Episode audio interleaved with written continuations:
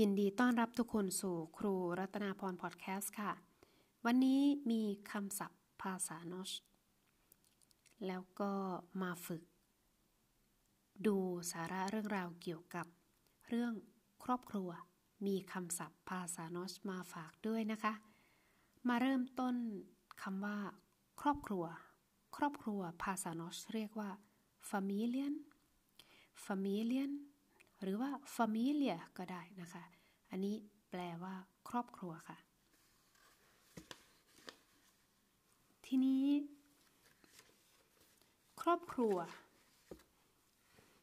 ก็จะประกอบไปด้วยบุคคลและหลายคนในครอบครัวนะคะ เช่น มีใครบ้าง เดี๋ยวต้องขออนุญาตดูอันนี้ก่อนนะคะ มีมูรมูรคือแม่นะคะมูรคือแม่ แต่บางทีถ้าเราจะเรียกแม่นะคะอย่างเช่น แม่ คุณแม่ เขาก็จะเรียกแบบนี้นะคะว่ามัมมะมัมมะก็คือแม่นะคะคำว่ามูรคือ ถ้าเป็นภาษาไทยอาจจะเป็นมารดาก็ได้นะคะ มีแม่แล้วก็ต้องมีพ่อ มีพ่อเขาเรียกว่าฟาร์ฟาร์ ฟาร์แปลว่าพ่อ หรือว่าบิดาก็ได้นะ ถ้าเป็นเด็กๆ เรียกพ่อว่าพับปะพับปะก็คือพ่อนะคะ มีใครอีกมูมูมูมูนะคะมูมูก็คือยายมูฟาร์มูฟาร์คุณตาฟามู ฟามูรคุณย่าฟาฟาฟาฟาคุณปู่ lille søster lille søster ก็คือน้องสาว lille søster คือน้องสาวนะคะ มีใครอีก อุงเกลอุงเกลคือ คุณลุงหรือคุณอา อุงเกิลก็คือคนที่เป็นผู้ชาย ที่เป็นน้องชาย หรือเป็นพี่ชายของพ่อก็ได้ หรือเป็นน้องชายหรือพี่ชายของแม่ก็ได้ เรียกว่าอุงเกลนะคะ ต่อไป ส่วนถ้าเป็นน้องสาว หรือว่าพี่สาวของแม่หรือของพ่อเราจะเรียกว่า ป้าหรือน้า ภาษานอชเขาเรียกว่าทันเตทันเตทันเตก็คือป้าหรือน้าที่เป็นผู้หญิง หลานผู้หญิง ภาษานอชเขาเรียกว่าคุซีนเนคุซีนเนคุซีนเนก็คือหลานที่เป็นผู้หญิง ส่วนหลานที่เป็นผู้ชาย ภาษานอชเรียกว่าเฟตเตเฟตเต เฟตเตคือหลานผู้ชาย แล้วถ้ามี คุณยายทวด คุณตาคุณปู่ทวดละ่ะ ก็คือ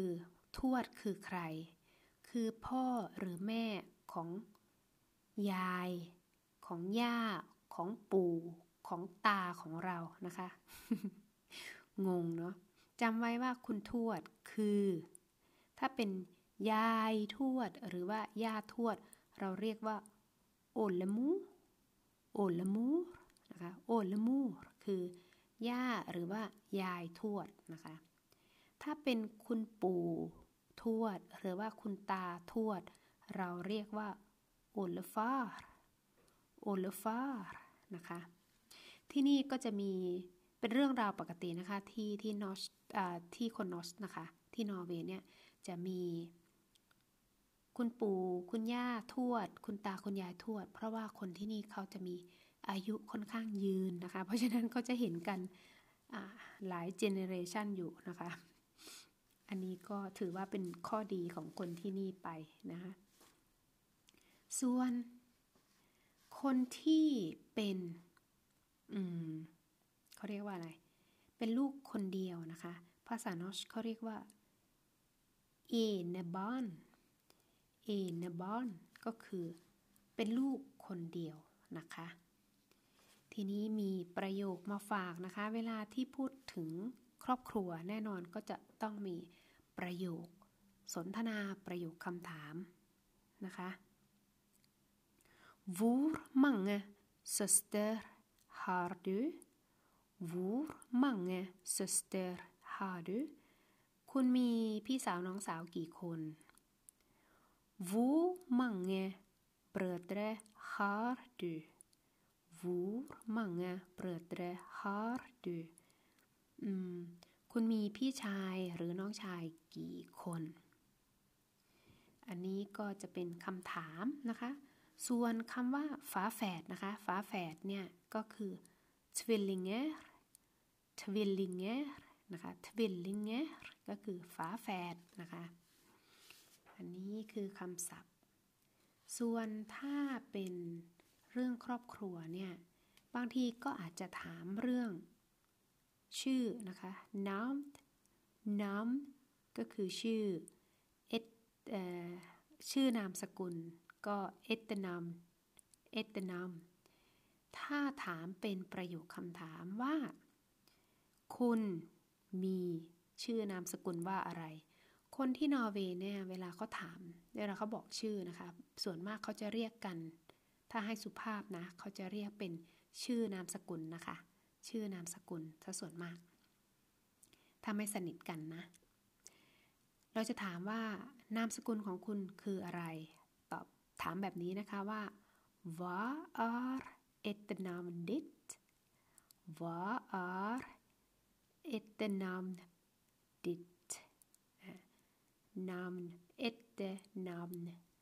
ditt ก็คือนามสกุลของคุณน่ะชื่อว่าอะไร หากจะถามว่า คุณชื่ออะไรก็คือ Vad heter du Vad heter du ถามว่า คุณมีที่อยู่อะไร Vad är adressen din Vad är adressen din นะ adressen ก็คือที่อยู่ของคุณ ทีนี้คำว่าสมาชิกในครอบครัว ภาษานอชเรียกว่า medlemmar medlemmar ถ้าเป็นสมาชิกทุกๆคนในครอบครัวก็จะเรียกว่า medlemmene medlemmene นะคะ อันนี้ก็เป็นการผันคำก็จำไว้ว่า medlemme ก็คืออสมาชิกในครอบครัวละกันนะคะ adressen adressen ก็คือที่อยู่ เบอร์โทร คือ telefon nummer telefon nummer นะคะ อันนี้ก็คือคำศัพท์ที่นำมาฝากใน episode นี้เกี่ยวกับครอบครัวที่จะนำคำศัพท์ภาษา norsk ไป ฝึกถามฝึกใช้ แล้วก็นำไปเรียนรู้ตอนที่ช่วงที่ฝึกสนทนาในห้องเรียน เวลาที่เราไปโรงเรียนก็จะมีประโยชน์สำหรับเรามากๆ ถ้าเราเข้าใจแล้วก็รู้ว่าอ๋อคำนี้แปลว่านี้ออกเสียงแบบนี้พูดแบบนี้นะนะคะ แต่สำหรับคนที่เพิ่งเริ่มเรียนก็ไม่ต้องเครียดมากนะคะ ว่าจะออกเสียงให้ถูกเป๊ะนะคะ เพราะว่า ตัวครูเองอยู่ที่นี่มาหลายปีมากกว่า 10 ปี ก็ยังออกเสียงไม่ถูกทุกคำเพราะฉะนั้นการที่ออกเสียงผิดนิดหน่อย ไม่ได้ถือว่าเป็นอันตรายใด ๆ นะคะ เหมือนภาษา norsk ที่เขาบอกว่าอ๋อไม่มีปัญหาหรอก det er ikke farlig นะคะ ikke farlig ก็คือไม่เป็นไรหรอกไม่อันตรายหรอกอะไรประมาณนี้ไม่เป็นไรนะคะ ก็ก็จะต้องประมาณว่าเราฝึกใหม่ทุกคนเข้าใจอยู่แล้วว่าเรามาใหม่นะคะ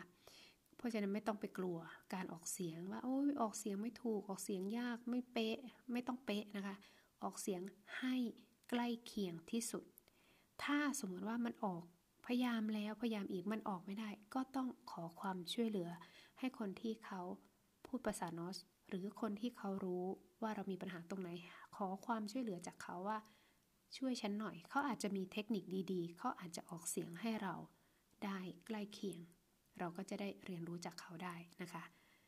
อันนี้คือการฝึกการเรียนรู้ภาษานอสไปด้วยกันค่ะ ขอบคุณทุกคนที่เข้ามารับชม แล้วก็รับฟังแล้วก็ติดตามนะคะ ถ้าชื่นชอบคลิปนี้ก็อย่าลืมกดไลค์แล้วก็กดแชร์ ถ้าชอบเนื้อหาแบบนี้อยากติดตามก็อย่าลืม ติดตามกดติดตามไว้นะคะ ขอให้ทุกคนโชคดี และมีความสุขในการเรียนภาษานอสค่ะ